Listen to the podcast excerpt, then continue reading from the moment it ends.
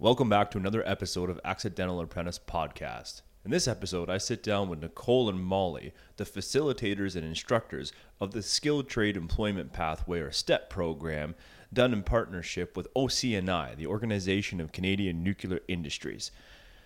This STEP project is aiming to create awareness of technical jobs in Ontario's nuclear industry and looks to provide pre employment soft skill training to help secure employment into long term employment and further training opportunities within industrial trade apprenticeships. As we delve into the STEP program and what sets it apart and what the goals of the program are, we also spend time talking about Nicole and Molly, who they are, their HR backgrounds, the fact that Nicole actually started a college, and their focus on the humanities and helping people fit into careers that will not only be fulfilling, but provide them the best opportunities to be successful. We talk about generational divides, how the skills around communication can build bridges across those divides, and we get into a lot of conversations around workplace diversity and inclusion. This is a packed episode. I was fortunate to have Nicole and Molly for the first half of the episode due to some scheduling. Unfortunately, lost Nicole halfway through the episode, but Molly did not hold back and she filled in that space and brought us a lot of neat conversations from her diverse background in HR and the skill trades. So, without any further ado, sit down, relax, and settle in for a great conversation from Molly and Nicole, facilitators and instructors for the Skill Trade Employment Pathway or STEP program in the Durham region in partnership with OCNI. Welcome to another episode of Accidental Apprentice Odd Jobs Explored with your host, Adam Melnick.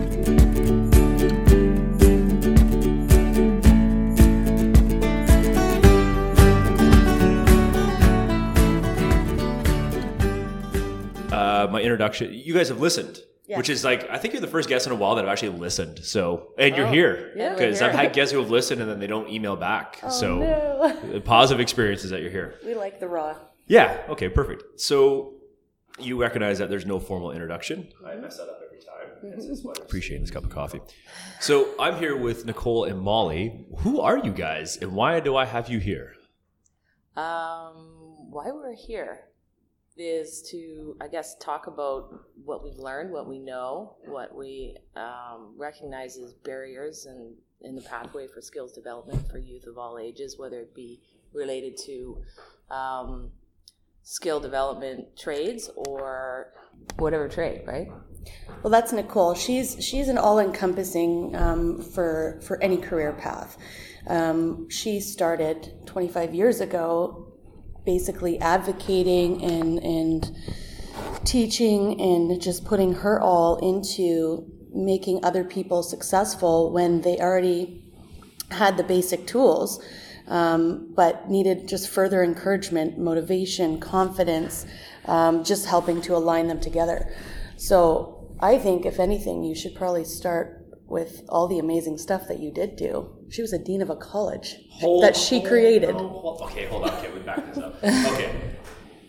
So Nicole, you okay? What do you currently do right now? What are you two ladies doing right now? This project that we're on right now, The STEP project. the STEP project. Yeah. So the skilled trades employment pathway is a avenue for um, youth, Indigenous, and women. Um, hooray! We just got approval to actually uh, focus on women above thirty as well, because our cap was uh, our age cap was at thirty for the longest time, but we've since been able to um, improve that. Anyways, so the skilled trades employment pathway is focused on getting youth, Indigenous, and women to the actual trade. There's there's so much communication that's been put out there, whether email or vocal, but then it stops. The program stops. The website ends.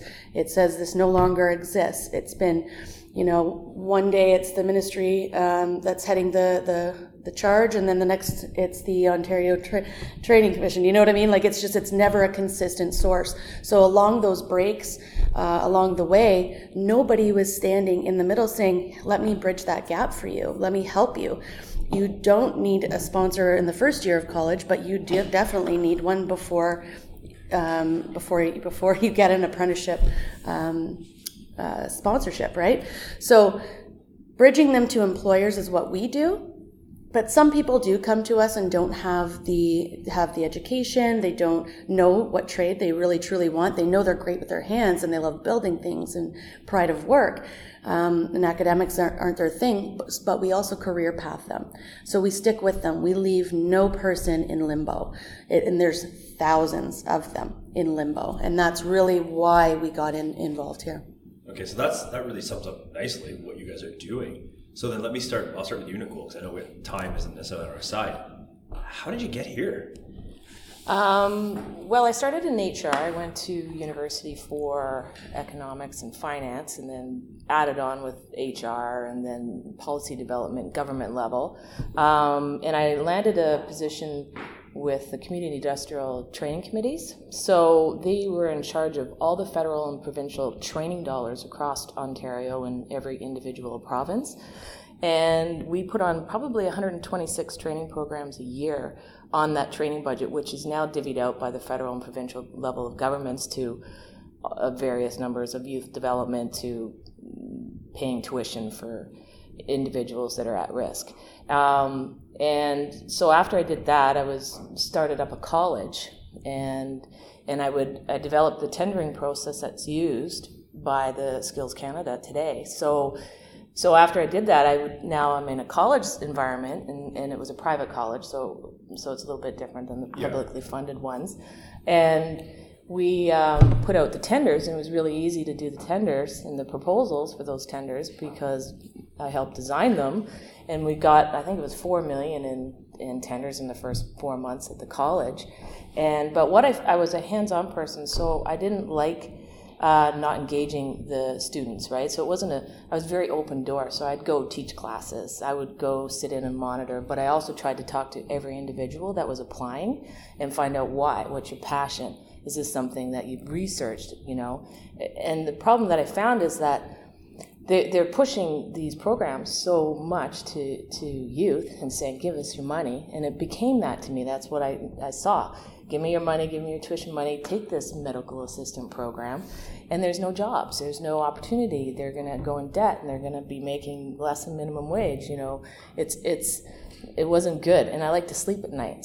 So, so I decided this is not for me because they would come to me and say, here's my money and i'd say no don't give it to me because there's no jobs in this program you know? And because i wouldn't sell it. So i decided that i don't want to uh, do something that doesn't make me feel good and at the end of the day and, and doesn't bring my passion out in me. So i so i left that position and started um, my own company.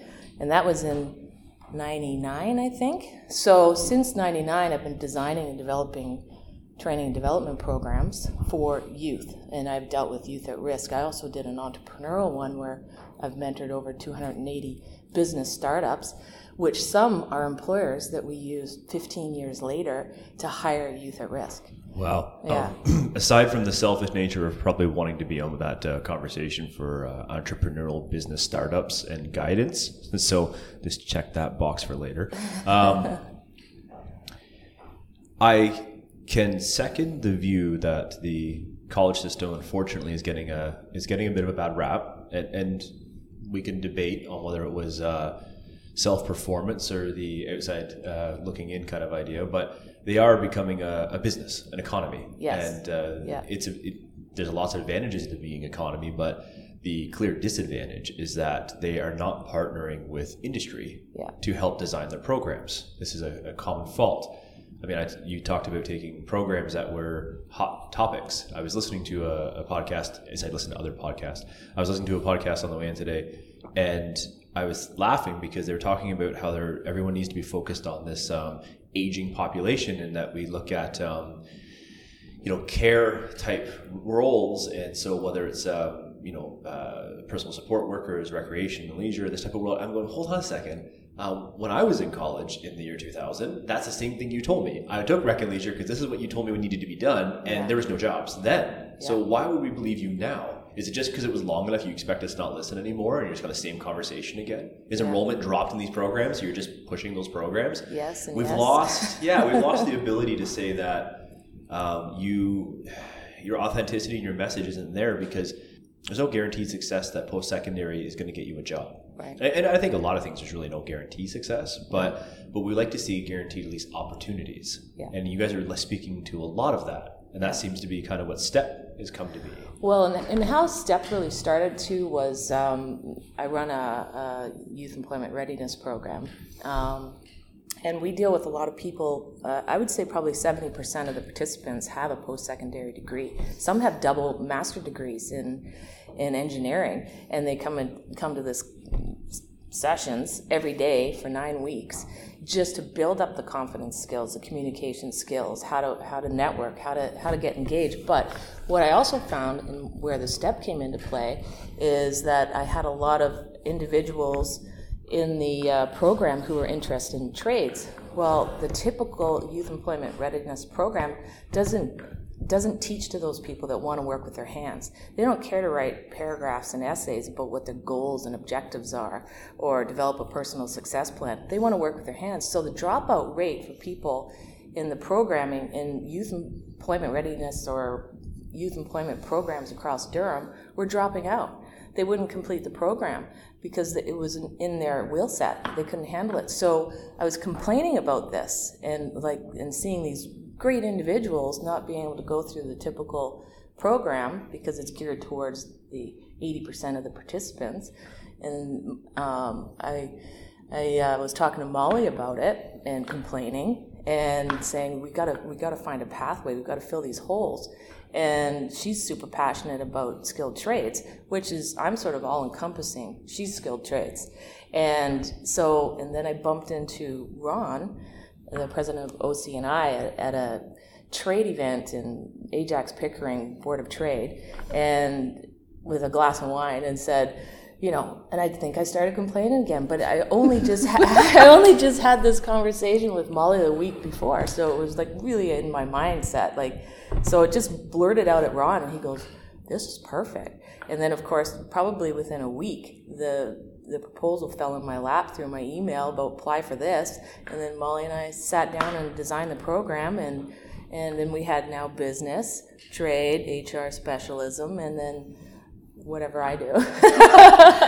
program facilitation. Yeah, uh, put it all together by the sounds of it. So this this sounds like this is a bit of your passion, what you enjoy to do, and, and helping others find what they want to do, and Yeah. and to be consistent and thorough in getting them the opportunities. To, and the tools. And yeah, yeah. So is this what you always wanted to do? No. No. Okay. So what did you? I, I wanted to uh, actually be the very first female mounted policewoman. oh, okay. Yeah. Now was that a someone poss- beat me to it? I was gonna say, was that like a thing that you wanted to do, then looked it up and found out there already was one, or No, there wasn't one. So I could have actually done it, and I wrote the test, but I was still in university at the time when I wrote all the tests, and and uh, and then I moved away. So I never actually followed up, and yeah, but that was my initial passion way back when, fifteen. So there's still the helping people part is in there, Yeah. but but Yeah. other than that, that's probably the only similarity. Do you ride a horse to work now, or yeah, I no? would if I could. She was totally into horses. Yeah. There we go. Start linking it all together. Yeah. Okay, well that's an interesting concept. So you went so in university you had that offshoot. I maybe want to do something completely different. Yes. And how did that did that impact what you were doing at the time? Did it make it any changes, or did you still just continue on that pathway anyhow? HR was my my my fallback, right, all through university, and I figured. I think it was a year later the first female mounted policewoman sort of got the gig. So I kind of moved on to HR, and So then fell into HR. Kind of deals with people, right, and Right. and I wasn't challenged enough in, in my you know my intake. I worked for Quebecor, right, so it was like one of the largest printing companies in Canada. So I I just thought it was like the same every day, kind of wasn't it didn't inspire me. I think I was bored after two months when I started. So You worked like a true office environment, like Yeah. tucked away in the office, all these personalities, but you're not tied into the, the world of work at all. no, No. no, But very misleading, right? Yeah. And uh, in, in post secondary training or your education, did they did you think they prepared you in a way that made sense the, going into the field, or do you feel that was maybe not? Well, I, I, I went to college first. Okay. So business admin, accounting. I like numbers, so it's a little weird. You know, I like people and numbers. So It go- does go hand in hand, though. sometimes, but some people go, wait. Um, but anyways, I uh, I did college first, and, and I just didn't feel like I had enough. So I did university after that, but I went to an American university. So I had to take anthropology, you know, study the solar system and reclining chairs and and Golf 101. So it was a little bit different than what you get in Canada. So I didn't mind university, but the it certainly wasn't as practical like what I really learned actually came out of college, like your common sense, you know, your communication, your presentation skills. I don't think in university I did one stand up presentation, but I did in college. Well, there's a there's a skill gap, Like, Right? the ability to communicate. And we'll get into that a little bit later, but yeah, you real self start, and you started a college. There's I needed like a bio on you before I came. There's a lot to unpack. That's unbelievable. The idea, like just starting a college, like yeah, I'm just gonna just you just how did that in your mind become a thing? And like, did you have supports for that?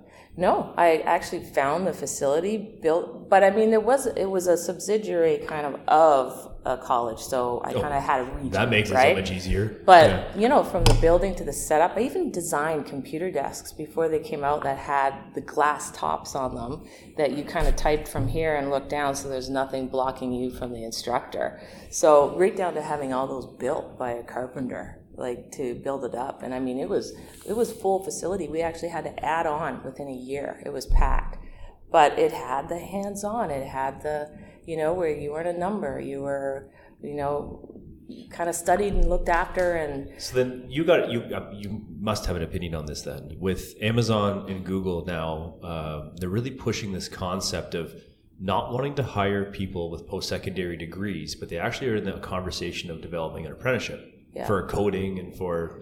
What do you think of that concept?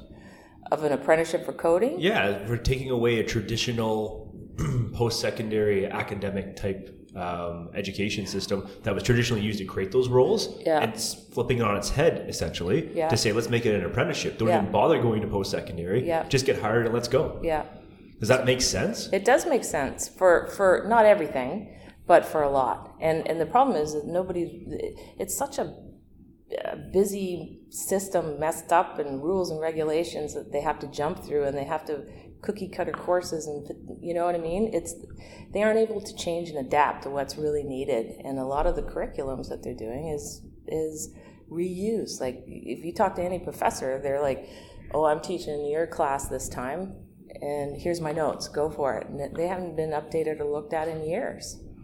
I, I taught part time in a college system, and I remember that very.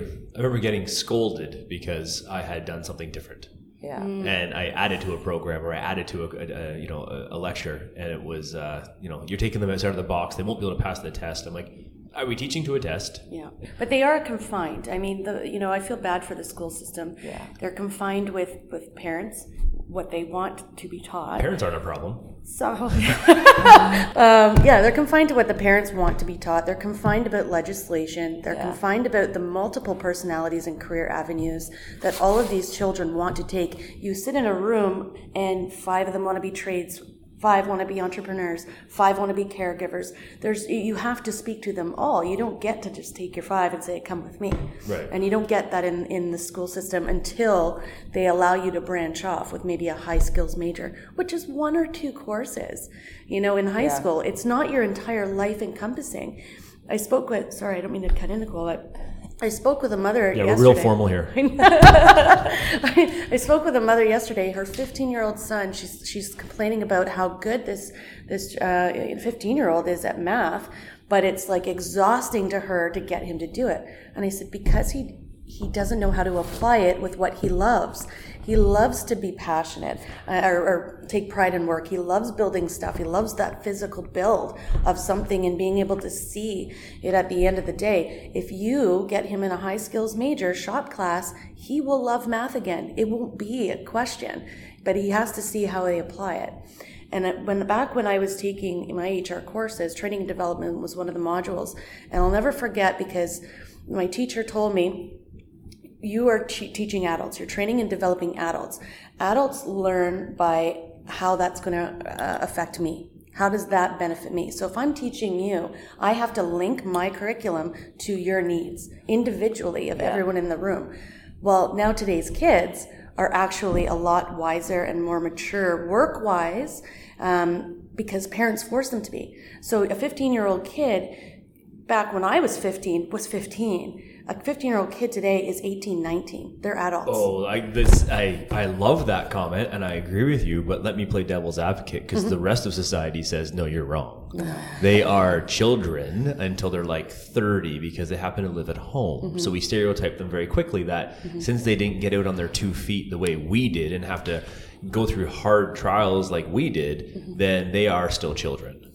so the the, the children you're right and uh, that is what's being said but i'm teaching these kids and i'm telling you the concepts that they're able to wrap their head around i was not able to wrap my head around because i was able to play till 15 they are not allowed to play till 15 anymore I did not get rid of my Lego till I was 16. right? Yep. Exactly. So we truly did get to be kids through up to that age before, okay, now you got a SIN card, now you're going to work. So there has to be, I think, meet in the middle, a bridge factor of how we grew up and how they're growing up. They're smart. Let me tell you, they are so smart, but they're more uh, self encompassing, which is an adult learner, 100%, right? And what they don't get is they think that they can get on a job and be able to tell a baby boomer that's not right. That is never, they don't care if it's right or wrong. You know what I mean? The baby boomer did not get to say you, you were to be seen and not heard, right? So that's where they're not matching, right? But my program moves them from your bubble wrap is off now. Okay, this is not a, um, a high school where I have rules. I drop f bombs every third word if I have to, if I need to get their attention, because that's what they're going to see on the trade on the construction site. I talk to them about they have they owe you nothing. You have to prove yourself. You are lucky if you get the, the opportunity to actually touch a tool in your first year apprenticeship. Am I skipping ahead on the, on the training? You're just excited. I'm so excited and passionate no, about it's this. it's good. It's good. You identify some really big things there, and I actually want to take it back to you for a second, Nicole. Do you feel like you started your own company? You moved towards this world on, you know, you're talking training development. You're talking. You're just talking about helping people develop into good members of society with good paying jobs and opportunities. in, in the right in the right wheel set that suits With the what right makes fit. them tick. Yeah. So that they are successful as opposed to forcing them to do something that, you know, they're not gonna have the right results out of. Oh, you just summarized something huge for me because that it's easy for us. How can I put it? It's easy to get a job. It really is. Mm-hmm. Like I had some cool jobs. No, not really. I had, I had jobs, and uh, I, I really believe anyone can get a job. You can, um, but that job will be just that. It's temporary. It's fleeting at best. Um, it's you're putting gonna clothes on your back. yeah, you're gonna find a way to part ways, uh, intentionally or subconsciously. It Doesn't matter. You're gonna dis- disappear. And um, people listening, you have had jobs, or you're maybe in a job where every day you're hoping to get fired because there's severance. It'd just be so much better than quitting because you don't have to explain to someone that you quit. It's easier to tell them you fired because it's okay because I hate it anyways. Um, and you spend your lunch times, or probably not. You probably spend your working time on LinkedIn and like uh, Indeed trying to find jobs. Um, so, but we we've been there. A lot of people have been there, Yeah. and it's a horrible place to be because we spend more time working than we want to admit. Right, big portion of our lives are at work, and we want to make sure we got some value in that. And you might not save the world, you might not change the world, but you at least want to feel like it contributed and, and it contributed back to you as well, right? Yeah. That's a huge thing you guys are unpacking on this. And um, I'm sure it's really easy, right? Like helping people figure out exactly what they want to do at a young age is probably really, really easy, right? No, it's so not easy. That's why the one program's nine, and I can't believe Molly does the, the step program in three. But it's all relative to what real life is on the job for somebody, and you could, I mean, from and I've heard other other podcasts. I told you I was listened to a few. I know you're still But- here. the uh, but the, the the one particular where they talked about communication, interpersonal skills, you know, the ability to network and ask questions properly. Like a lot of people, they don't, all that basic stuff is not learned in high school. It's not learned in post secondary education. And I spend probably in this room nine weeks with, you know, 15 people every nine weeks doing just that. And you, you, I've tried handwritten materials, you know, where it says in bold, like, be sure to read this and do this. They can't. They are incapable of it. So a lot of the results that we're getting and feedback from both programs really is is that it, it's changed changed their lives because and it sounds so silly and and you know airy fairy, so to speak, right? But it really does. And even parents have said that to Molly in mm-hmm. regards to the, the, program. Like, my kid went from here to here in three weeks. Unbelievable. But it's because it's practical, it's real life, and it's stuff that nobody talks to them about. And maybe their parents do, but who listens to the parents, right? Let me ask you this question then. Yeah. So, where were people getting that before? Where and were they? You know what? We talk to people in the older generation. we talked to people. We communicated all the time, and and I think we did a lot more stand-up presentation stuff where we had to you know pick a topic. I think you know, I think I did one on the piston in a car once and compared it to the three sister goddesses, you know, because it was fun. So, but now you you don't you don't get that anymore. Something I'm trying to unpack along the way is when did it when did we start losing this ability to communicate? Like I remember being a teenager and like if I wanted a job or wanted to do something, I'd walk up to the person and ask. Like there was ways yeah. to do stuff. But yeah. if I look at this generation now, they go home and try to figure it out on the computer first and try to, you know, and network the long way around to maybe eventually finding a really easy way for someone else to ask the question for them. Yeah. Technology and, definitely plays a plays a factor. Uh, huge factor. Yeah, because they they text it. You know, they text a thought. They they text an inquiry about a job. You know, they don't the face face is huge. Well, they get spell check. They get to reread. Yeah. Is that what I'm trying to convey? You know, convey. They don't have that. I'm going to answer. Right. You you asked me a question. I truly listened to your question, and I'm going to answer. Uh, they don't have that because they have time to think about it. Right. Right. And so, do you guys feel that's a, a major goal and priority in the the time you spend with them? Absolutely. Absolutely. Thank engage you. Thank you. Looking in the eyes, you know, watching them nod when they get it, you yeah. know, like because it, they could easily just look away and go off into some other place. So these these I'm so glad to hear that you guys are putting this effort into these skills and, and you know in the time, and, and, you said you've listened to some podcasts, so I appreciate that. Um, and in the the circles we we run in professionally, you know, I run in professionally, and I've seen you guys in a couple of them now, and I hear about you guys a lot, and nothing but great things. So hence why we had to have this dialogue.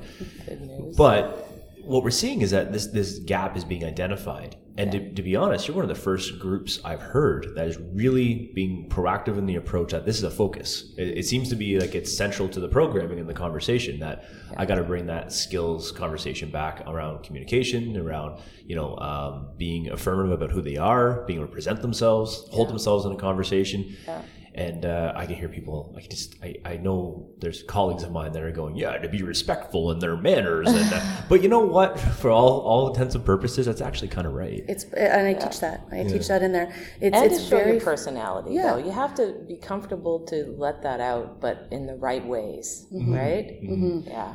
Yeah, it's part of the fundamental, um, you know, because I, I, I actually dive really deep into the different personalities that they're going to reach.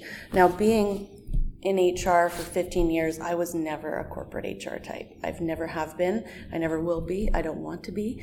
Um, I love being on the floor. I can. I love speaking about the mechanics. About when somebody talks about their bad day on the floor, I can understand the belt conveyor versus the roller conveyor. The palletizers give me trouble. I can even contribute to the conversation because I've took the time to to engage. understand and engage yeah. their world.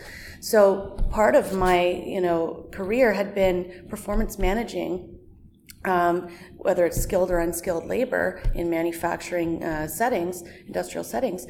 Um, is getting them motivated right? So i understand the different personalities that you're gonna you're gonna run into.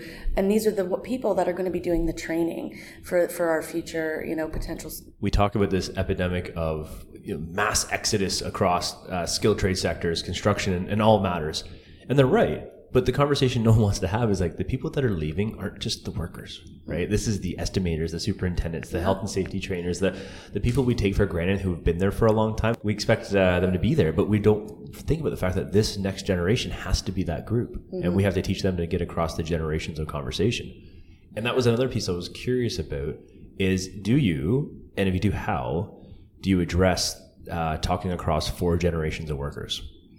You have to you have to help the new generation understand that where they come from and why they are the way they are. So I spent I literally a full day on this. It's it's crazy how much information um, you're giving them, but you have to make sure that they're actually retaining it too. So when I cover this, I talk about the different personalities, how there's a pace setter, for instance. This person is going to be the one that wants to do their job. They do it very, very well. They don't want to chit chat and, and get to know each other unless it's break or lunchtime. That's it. Don't bother with chit chat because they will completely remove you from their, their peripherals and they will just do their job. But that's the person you want to learn from. Their skill level can't be taught. It has to be you have to watch and learn and they have you have to be the personality that they want to bring you under their wing, right? So I really teach it's not so much employability, it's more likability. You know, understanding that the baby boomer didn't get a car. They had to, you know, work for years. They probably didn't even have a car sometimes when they got married and had kids and had to walk, you know, wake up at 4 a.m. to walk their kids to school. There's a lot of hardships that I don't think our kids understand from, from, you know, even my grandparents and my parents and their parents. They don't get it. They've never seen it. They don't, they, they don't believe it i guess because it doesn't it just seems so far-fetched to them. So when you when you make it a reality of what the hardships that they came about the reason why you have life so wonderfully knitted here with your cell phones and your xbox and all this it's because of they didn't want you to have to go through what they do. So if you tell them that they care and they cared back before you were even born, this is how you're going to show them respect. And and you do not call them by their first name or a nickname until they say you can. It's yes sir, you know, and it's you know how can I help you? They are not going to say that to you because you can't help them right now right or sorry they can't they can you can't say how can you help me because they're not going to want that they want to know how you can help them right? And just putting that relative like connection, how this is going to benefit me, because the adult learning thing is how they end up being able to relate and having a little bit more empathy for the individual or sympathy, I don't know. so depending on the story and being able to relate with them. Those are huge skills, huge, huge skills. I can't believe you can get to. Well, I do believe it because I've met you guys, so I can see how the impact can be uh, dynamic and intense. Mm-hmm. Uh, and I'm glad you're touching on it. But I mean, these are things that they have to develop as well. Mm-hmm. Like you're giving them the tools and hopefully the value on those tools. So where where do you guys find you're having some struggles? Are you having any struggles with buy-in or, or taking some of these skills? Um, Oh yeah, I gotta let Nicole go. So it's not a phone. I don't. I, I don't, don't. a phone call. I don't have to say goodbye. I don't. I don't want to go. But because we, I have can, a great answer for that. well, what we can do is we can always follow up.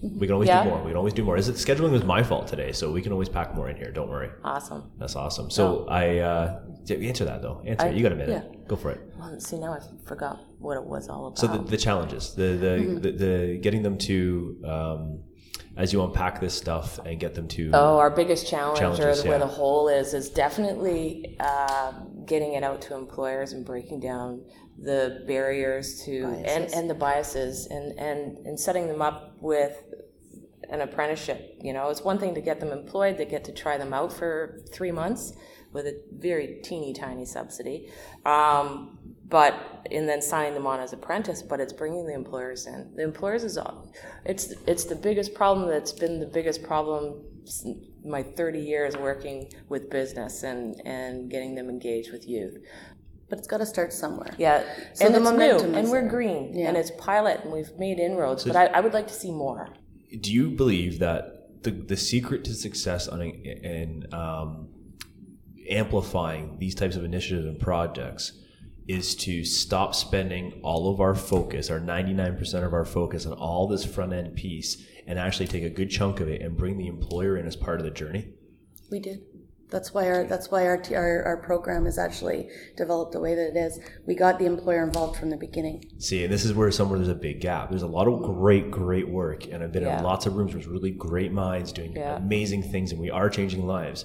I've seen that. Yeah. But I look around the room, and if I do a head count, there's maybe one representative from a group of employers. There's no single Yep. employer that's they're actually all academics. there's no one in there cutting check. people, Yeah, right? yeah. And yeah, it's Where- not the right team players. Like even going back to my CITC days, community industrial training committees, every program was designed with an employer. I think we developed the very first chainsaw pants certification program because the government would come out with a legislation saying anyone working in the wood industry, you know, lumber, um, forestry, had to have chainsaw pants. And there's guys who've been doing it for 25 years, and now they, all of a sudden they need to have certification. And so we quickly design that, but who do we grab to do that? Employers, right? And then get the program approved through the ministry. But it, so it's not just a bunch of academics sitting around not knowing anything. You can't design stuff without that engagement of business.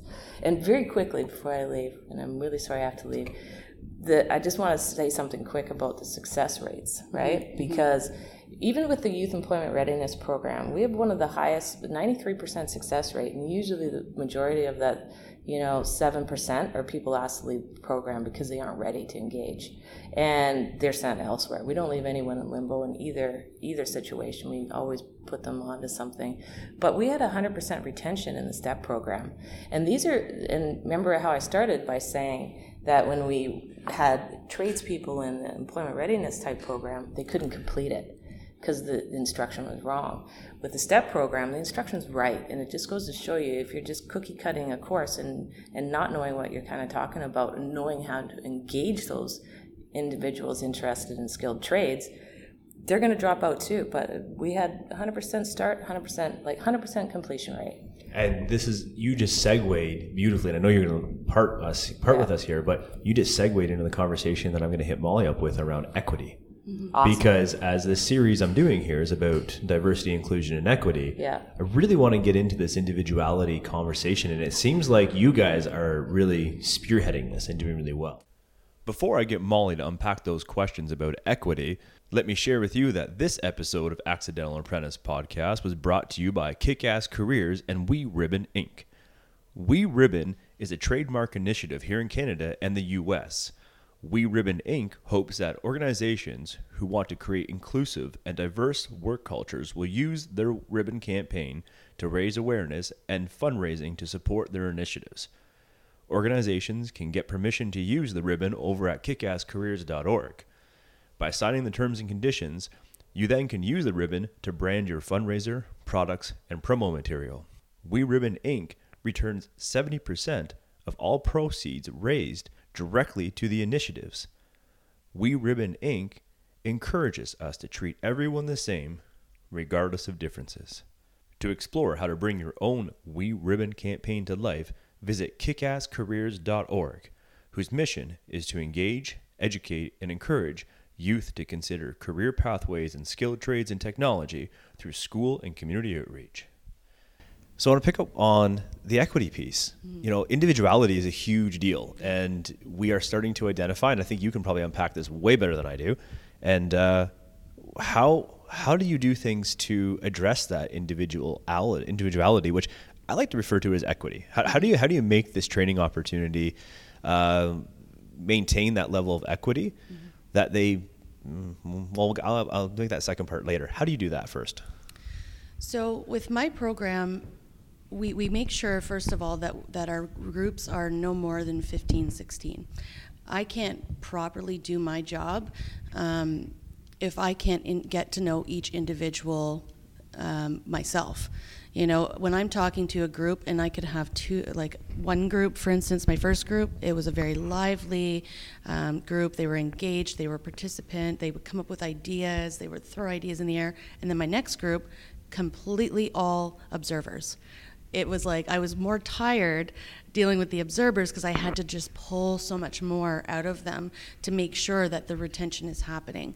It's you know you, I can talk all day to a group of people or even an individual, but if I if I don't feel that what I'm saying is sinking in um, and being inspiring, then it's, it's what's the point?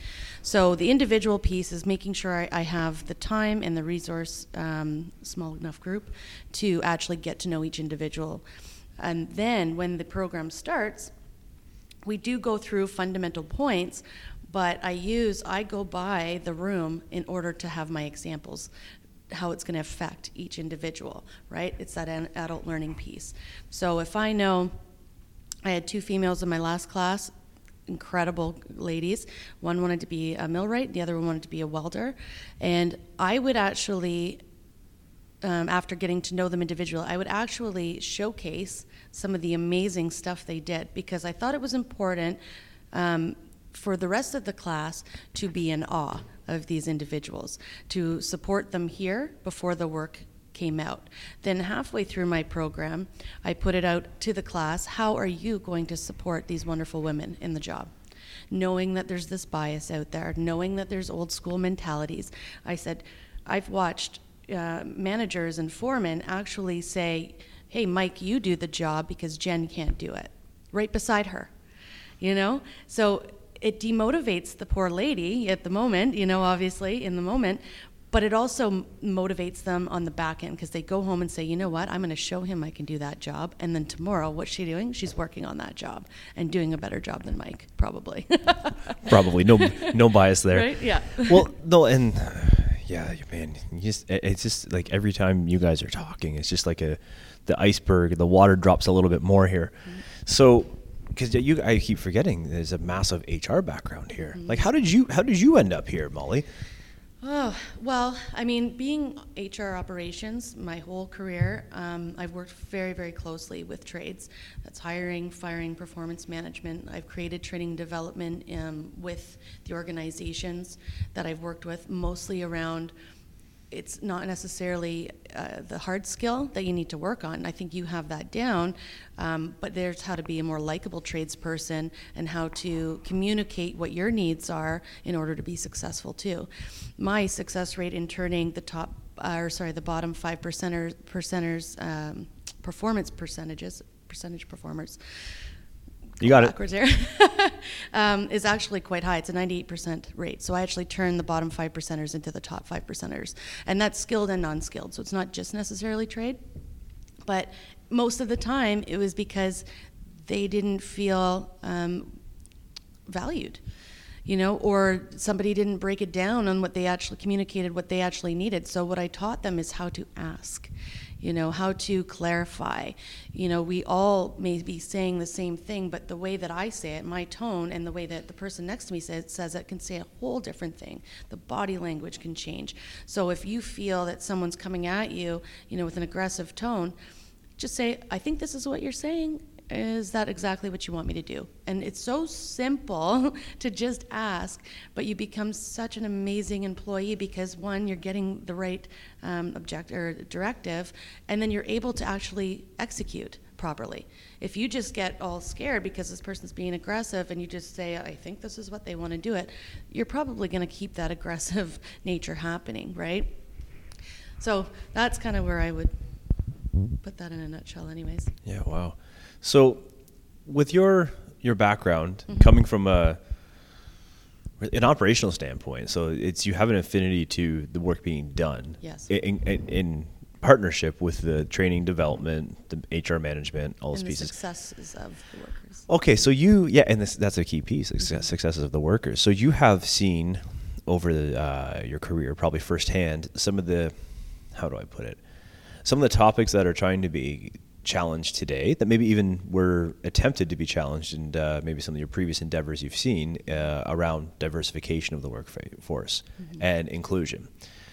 So I would say I'm going to harbor and a guess and assume here, and you can correct this. So previously, um, you probably saw some effort to diversify the workforce. Mm-hmm. Yeah, that's always been the focus. Um, how do you think things are going across all i mean you can you can pigeonhole it down to sectors or but just the world of work at large do you, mm-hmm. do you feel like this diversity conversation has come away a, a distance and, and where are we with it yeah i think uh, there's kind of two parts to that so there's the employer um, part and then there's the union part Um, very much, there's still bias, 100%. Um, there, there's ton of tons of bias.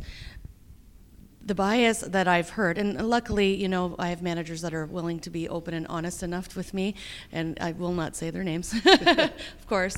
Um, but you know, I've had managers say yeah, there's the physical aspect that they think that women don't have to slug 80 pound pipe when the woman herself is 80 pounds. Um, so there's the physical aspect that they're concerned about um, because there is a safety factor with that physical, you know, slugging pipe or carrying large motors and stuff like that.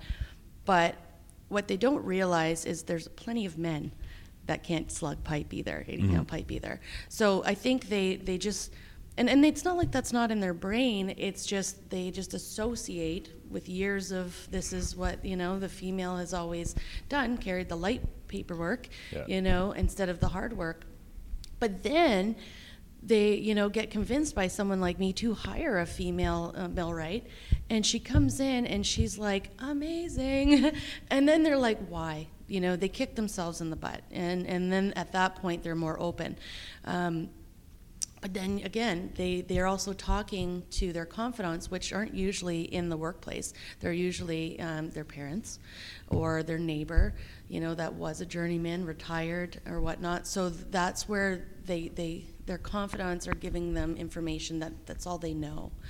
You know, so we have to kick that bias for sure.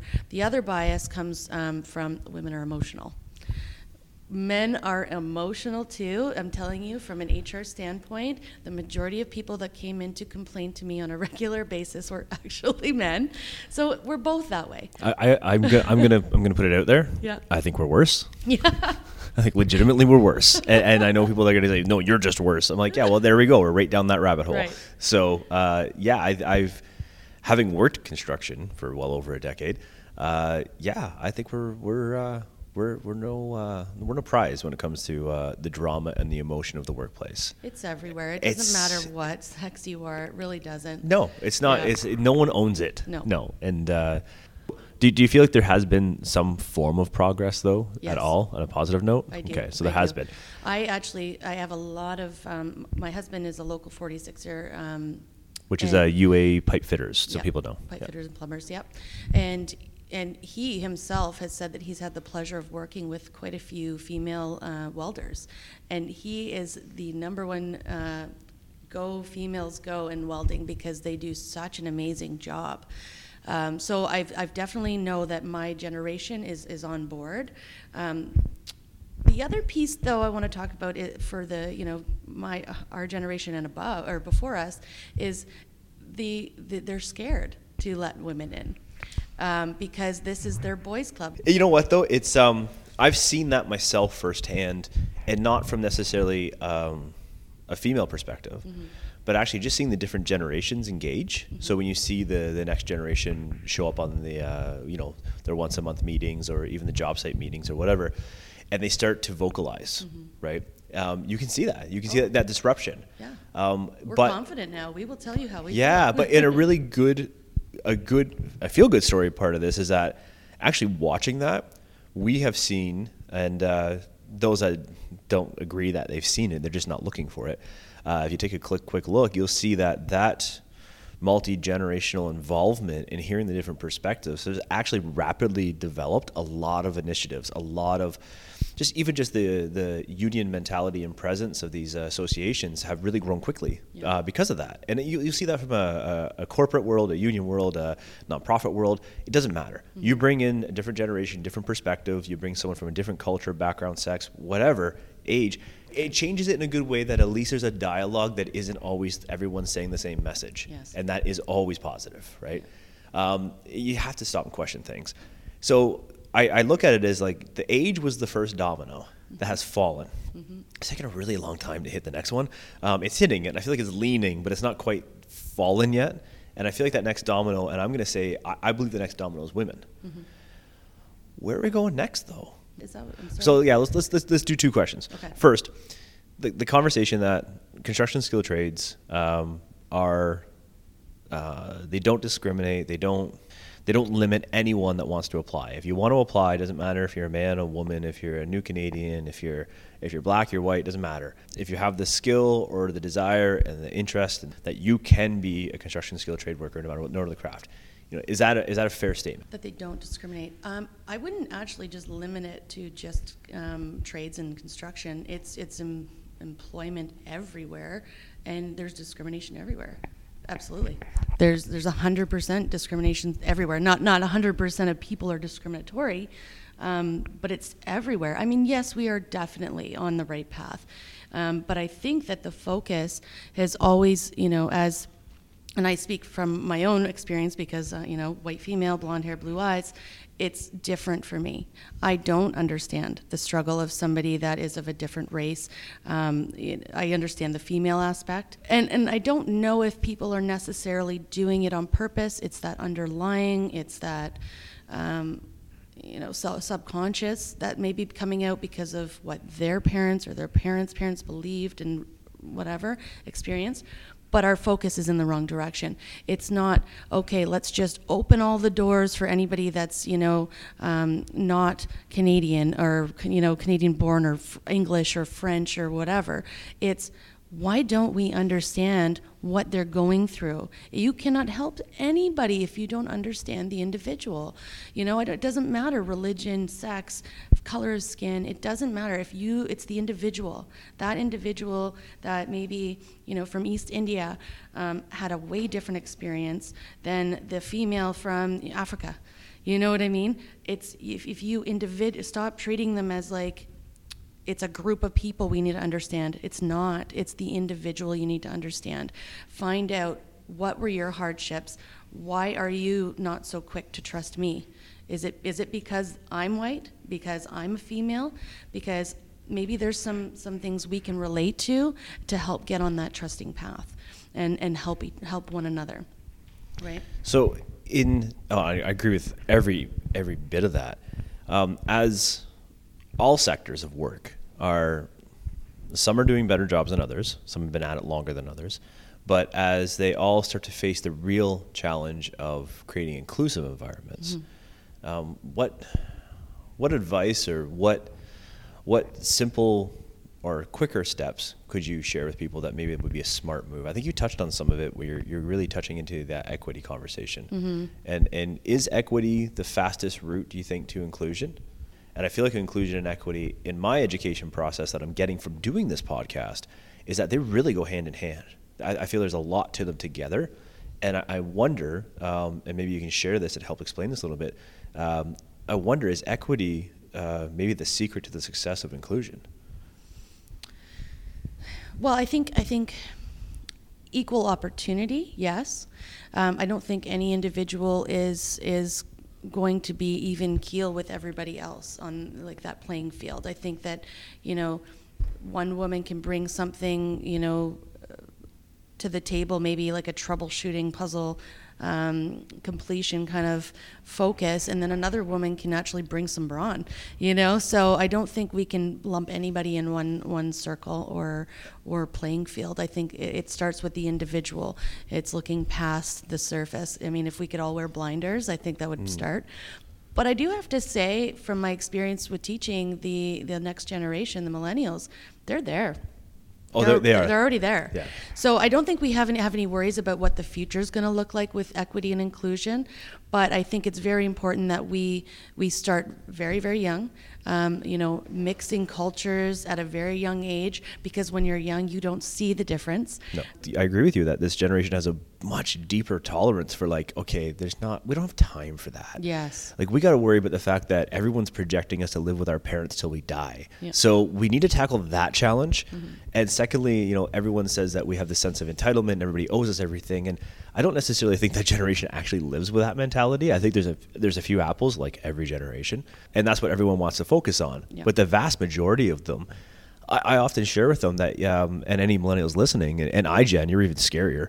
Um, you guys are terrifying because you represent all the change in the world we've wanted to happen, packaged into one pretty bubble that's coming right at us, Yeah. and it's and it's coming fast, Yeah. and you embody and, and you represent all of it. We pack hard punches. Yeah, it's all of it, and Yeah. like, and you can handle all of it. So um, when you see the world of work, I wonder if there's a, a little bit of apprehension and uh, you know confidence being a thing. Going, wow, like they're gonna they're gonna uh, supplant us very quickly. They're gonna push us away very quickly. And the reality is that new generation isn't looking to take push anybody out of the way. Mm-hmm. They actually just want to come participate, mm-hmm. A- and, there's a real disconnect with that. So you know, we see, and I, I look at what the work that you guys are doing here with STEP, and you're helping to bridge, you know, a different education system today, mm-hmm. and we've had that for easily the past 20 years. We've had a much different education system that has tons of value. It gets crapped on all the time, but it has tons of value. Um, but it's different, and that's why it gets crapped on. So we're pack. You guys are unpacking that into the world of work that predominantly hasn't changed a whole heck of a lot, and you guys are trying to serve as a bridge. So a small task, an easy task, and you got to do it on funded dollars. Limited funded dollars. limited funded dollars in short windows of opportunity. Yeah. Um, so building relationships amongst this group, uh, I have to guess. I would assume that the participants themselves, there has to be some focus on them building relationships with each other. oh yeah. Because We, we day one is all about networking within the room. Uh, so I love that you touch upon all these needs because it's it just solidifies that you know what we're what we're doing on a daily basis actually is truly having real impact. Um, I know from the you know the years in being in HR and working with you know supervisors and managers and their hiring needs and their complaints about new employees, old employees. I know what they ask for, and it none of it was ever really skill. And and it's funny because back when I started in HR, we were only told to hire for skill. We were never. Well, who cares if they're a fit? You know what I mean? If they, we love the diverse personalities. Nobody loved the diverse personalities. Uh, HR was very busy back then. makes for good television. yeah, to, yeah, definitely. But uh, you know, so now it's it's completely changed. Uh, you know, it's the it's it's hiring about fit. You can train skill. You can train someone how to properly swing a hammer. You can train somebody how to follow the pipeline and find a leak. But you cannot train somebody to fit with your personality or complement your personality. So you know, employers are getting smarter. They're you know less. They're very good at the lessons learned, but they also have typically have the, the monetary backing to do trial and error. So throughout, you know, the the um, evolvement of my career and the involvement that I've seen of employers, you know, they they play a huge part in what they need to succeed. You know, so. I took everything that I've learned and all the complaints basically made by employers to package it in a nice little this is how you are going to be the optimal employee whether you are a welder or a millwright or but obviously within the trade environment because that's where the shortage is. And another problem that we kind of be we're battling is we've cried wolf for so long. I mean, I remember being a kid and saying, "Oh, the trade shortage," you know what I mean? So that's like 20 years ago, and nobody believes him now. My own husband's a trades worker, and he's like, "I don't believe it. They've been saying that for 10 Oh, years." I, I just I came from again. It came from a thing this morning. I heard the the numbers announced once again, Yeah. And I heard like a, a a monotone groan amongst the folks in the room that are tradespeople. Yep. They are, are affiliated in some some way, shape, or form. They just grunted. Oh, yeah. And then there was a there's an advocacy group in the room as well, and they, you hear a quick little yay come out, and it's like wow, like again we're we're dividing on this topic because it's just we hear it too much. Yep. Um, and it is unfortunate. No matter what what where the accuracy with this is and when we see it unfold, it doesn't change the fact that what you guys are doing with STEP is integral mm-hmm. because regardless of the, the labor element of the, the numbers that are going to be needed, the real work that needs to be done is that bridging mm-hmm. of the new education system to the old world of work. And, I, and that world of work is changing. Mm-hmm. But what drives that change is bringing that new generation in and helping them with the, have the appropriate skills to blend and to push it forward. And I have to commend you guys for that because, uh, again, I hear the accolades from a lot of people that have worked with you guys, and so it's it's been resonating really deeply. And then to uh, have a couple meetings with you guys now and see what you're doing and hear the conversations, I'm I'm scared if you actually had like six weeks with the individuals as opposed to three. I mean, I think they'd be taking the world over.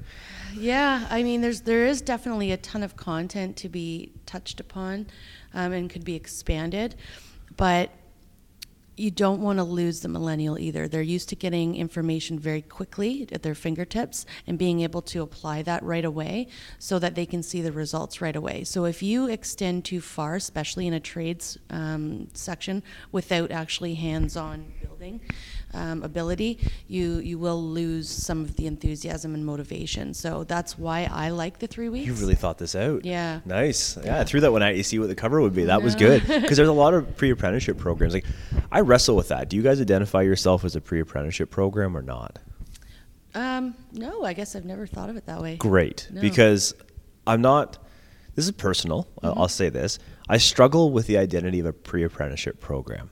Um, some of the elements you're talking about, which you guys do with STEP, I would feel would, would should, should be done in a pre-apprenticeship program.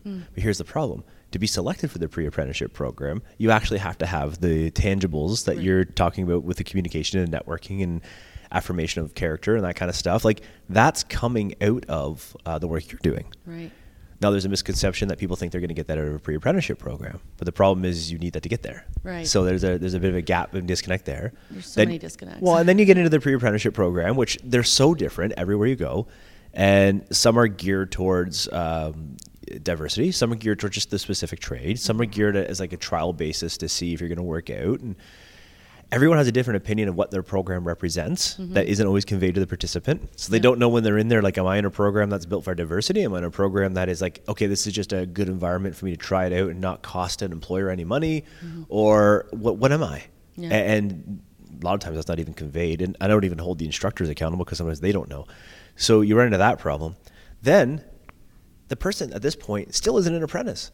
Like they're not, and, and they, they think in some capacity they're they're maybe there, and they're not even sure of it yet, and they don't even understand. In most cases, haven't even explained yet. There's a document for a sponsorship on getting started. Or they hit the ground uh, the, where they could potentially become uh, sponsored and they get eaten alive. Yeah, because they have no idea, right? Yeah. So I, I struggle with I, I struggle with the pre-apprenticeship programs, and The- you know the private sector uh, um, training centers aren't being as well recognized as the colleges and the colleges are actually getting a bad rap for not actually having the full tangibles that the training center has I, ag- yeah i agree Imagine- It's like a. I I feel like it's the start of a really bad '80s cartoon where they just would come together. It'd be like that one giant lion, and away they go.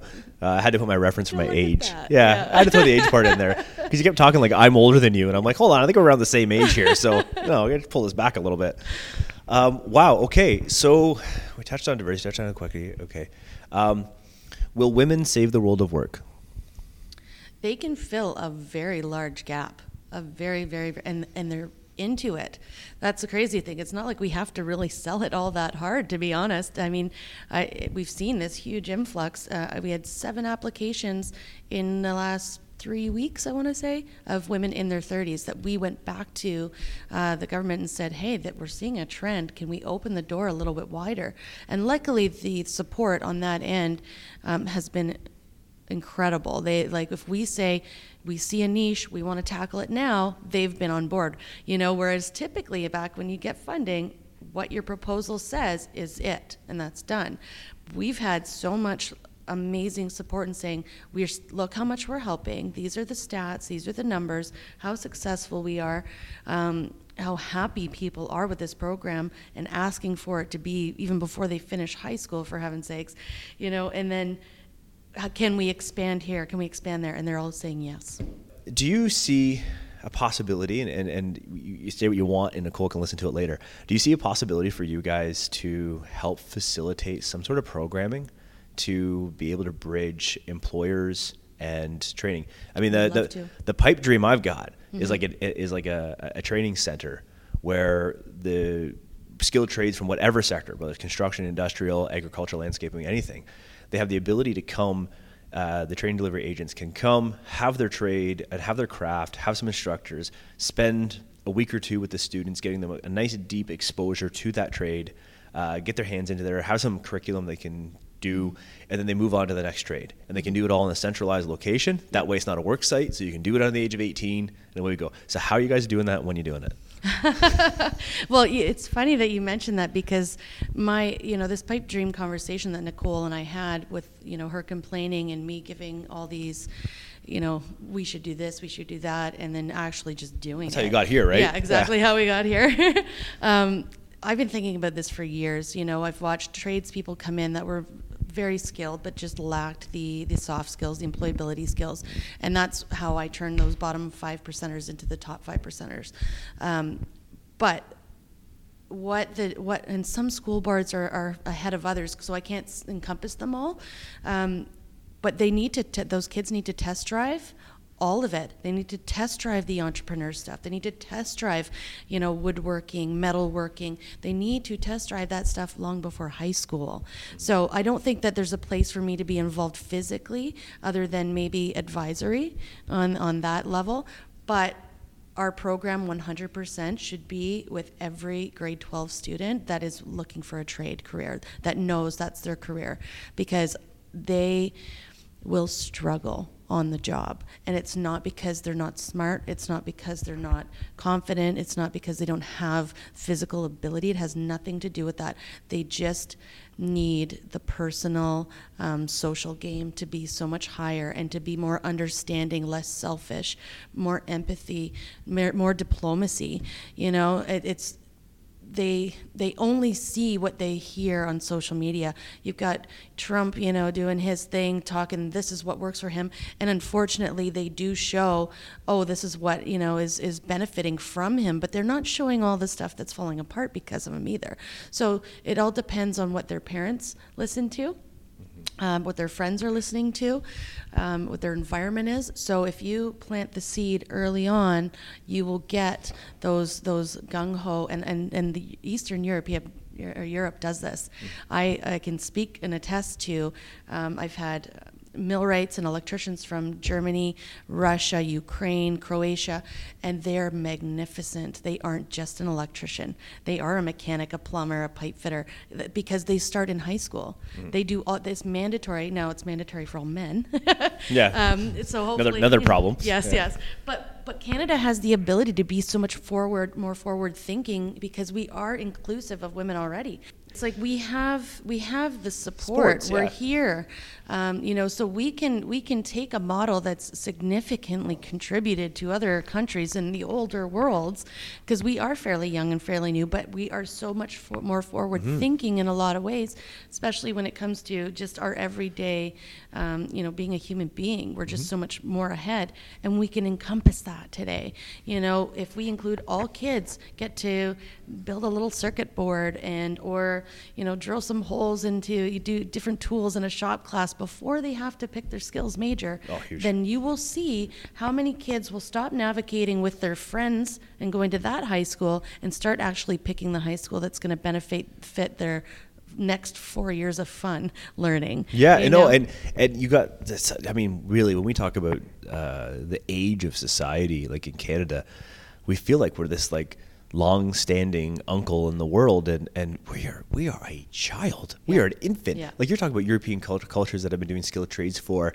No, no, yeah, it's not years, it's not decades, it's centuries, Yeah. centuries, and we have organizations in this country that maybe have just hit their century mark, Yeah. and there's organizations and there are trades and guilds and, and what have you in the in the European that look at us like, are you kidding me? Like, you know, we did that 900 years ago. We, we were at that stage of the game. Right. So, but we, then we look at the social development piece that you talked about. Like, we have come a long way incredibly quickly, and there is so much potential. But we have to. I, I do agree. We don't have to be. Uh, we got to not be ignorant to think that we've, we're doing it differently and faster that makes it better.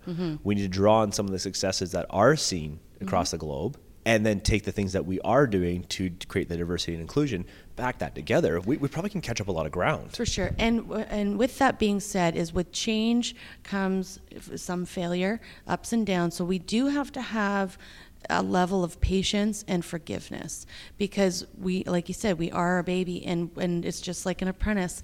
You, if you don't let them fail, they're not going to truly learn. Now, you're obviously not going to say, "Hey, apprentice millwright, go stand under that palletizer without you know making sure you're locked out, tagged out to learn a lesson." But that's the same thing, you know, with our world and where we need to move forward in in the trades spectrum. Wow, you really are a training professional. You brought that right back to an apprentice. Yeah. Yeah.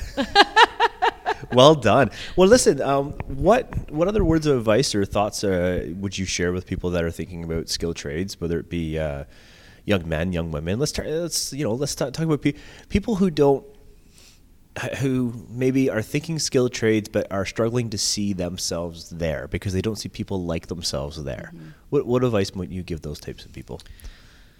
So, like you're, you're talking about, like maybe their environment doesn't kind of pump up the yeah, like the they, they, could they could be from an academic background, like their parents okay. could be academics, they could be uh, visible minorities, they could be women. Mm-hmm. I mean, um, I think I think there's there's individual challenges, yep. but I do think there's some bigger conversations that kind of encompass everybody in this. Is that um, you know the stigma pushes a lot of a lot of people away, mm-hmm. not just mm-hmm. minorities and women it pushes a lot of people away. Yep. Um, what you know, you have spent a lot of time in the trades. You're doing work to help uh, connect the next generation of worker and, and fill those uh, essential skills or soft skill gaps to get them prepared to basically take over the world, which yep. is awesome. So, what advice would you give those people that are you know, staying more than an arm's length away from something that there might be an inkling of interest? Um, so twofold. Um, I, I, I would First off, for the student, I would say your best bet is to connect with your counselors. Some school boards have pathway counselors, I believe they're called, and others have uh, guidance counselors. Um, now, not every guidance counselor or pathway counselor is, is well versed in the trade itself, but they are well versed in, in getting you connected. So that's your starting point is getting connected, getting more information. Um, I, I've had kids that come and say, I want to be an electrician. Well, why? Well, my uncle is one. Well, but do you do you like working with six thousand volts of energy a day? He's like, what? you know, you know. And then and then we talk more, and I'm like, well, what do you really like? Like, you like I like video games. Well, what about the video games? Like the graphics, the actual hand movements that you can figure out. You know, um, the up, up, down, down. You know, that's a blast yeah. from the past. Yeah, yeah, right. Back, back, forward, forward. That kind of stuff. Like the you know the the codes, I guess. Or is it just you know what I mean? The the sitting and fighting and not having you know any thinking about anything else that stresses you. So it, little things in their life actually tell them what they are going to be good at and what they're going to enjoy, and bringing that to life. So having a conversation with someone like an HR professional, a career guidance counselor, will help them identify um, their needs to be happy in a career. And then hopefully those counselors can help them connect with somebody in that career level so it can dig a little bit deeper into, into moving forward. The second portion that's very imperative, and I've talked to actual journey people um, that would say 100% I would never let my daughter be in the trade. And it's unfortunate because what they grew up with was probably a toolbox full of pinups and you know and this and that and male chauvinism and whatever it was. But what they don't know is that millennials are not those people. Not a chance. Your daughter is very safe in this world moving forward. Very very very safe. And if ever there was a moment where she wasn't, let me tell you, the Me Too movement is coming in crashing hard on you. so well, and the thing is, I think there's more champions in that Me Too movement inside of the, and I can speak to the construction uh, skill trades. There's more champions in there. Yeah. Actually, one of the things that I think the construction construction skill trades is working on and should be working on is how to uh, have those uh, champions supported mm-hmm. to, to lead, to lead, to show them to lead. It's okay to lead, and, and give them the tools and, and the time yeah. And uh, it only benefits Every, within industry, within the employment, the employers and the, the unions and, and even the non-union sector. They're all in the same conversation. They recognize that advocacy and championing is one of the best ways for inclusion mm-hmm. and uh, leading by example. So it is there. It is certainly there. And uh, you're right, though. The millennial has changed a lot of things already and uh, they get a lot of bad raps, but I love it. They they gotta be just a little bit better on rejection, though. If some, oh. just because someone says no does not mean that it's the end of the world. hey, listen, you give them 15 years in education system where they don't hear no, and then yeah. we put them in the world where you know again that's where I look to step and what you guys yeah. are doing. So if people are interested in your program, interested in your endeavors, and, and want to know more about STEP, they want to know more about maybe they're interested in joining the program. They know people that want to be the program. How do they find you guys? Uh, you can reach m- uh, myself on LinkedIn um, under Express HR. Um, there's also uh, interconnection research, which is Nicole's uh, business, and OCNI, the um, Organization of Canadian Nuclear Industries, is also a partner of ours. So any one of us, um, the email, the informational email is step at ocni.ca. Perfect. Okay, and I'll have links to all that stuff in the show description of that. So cool. Cool. Any other final final parting words? No, I think this has been awesome. Awesome. Thanks for letting me talk my butt off. awesome. Well, thank you so much, Molly, for coming on. And uh, for everyone, that's another episode of Accidental Apprentice. Take care.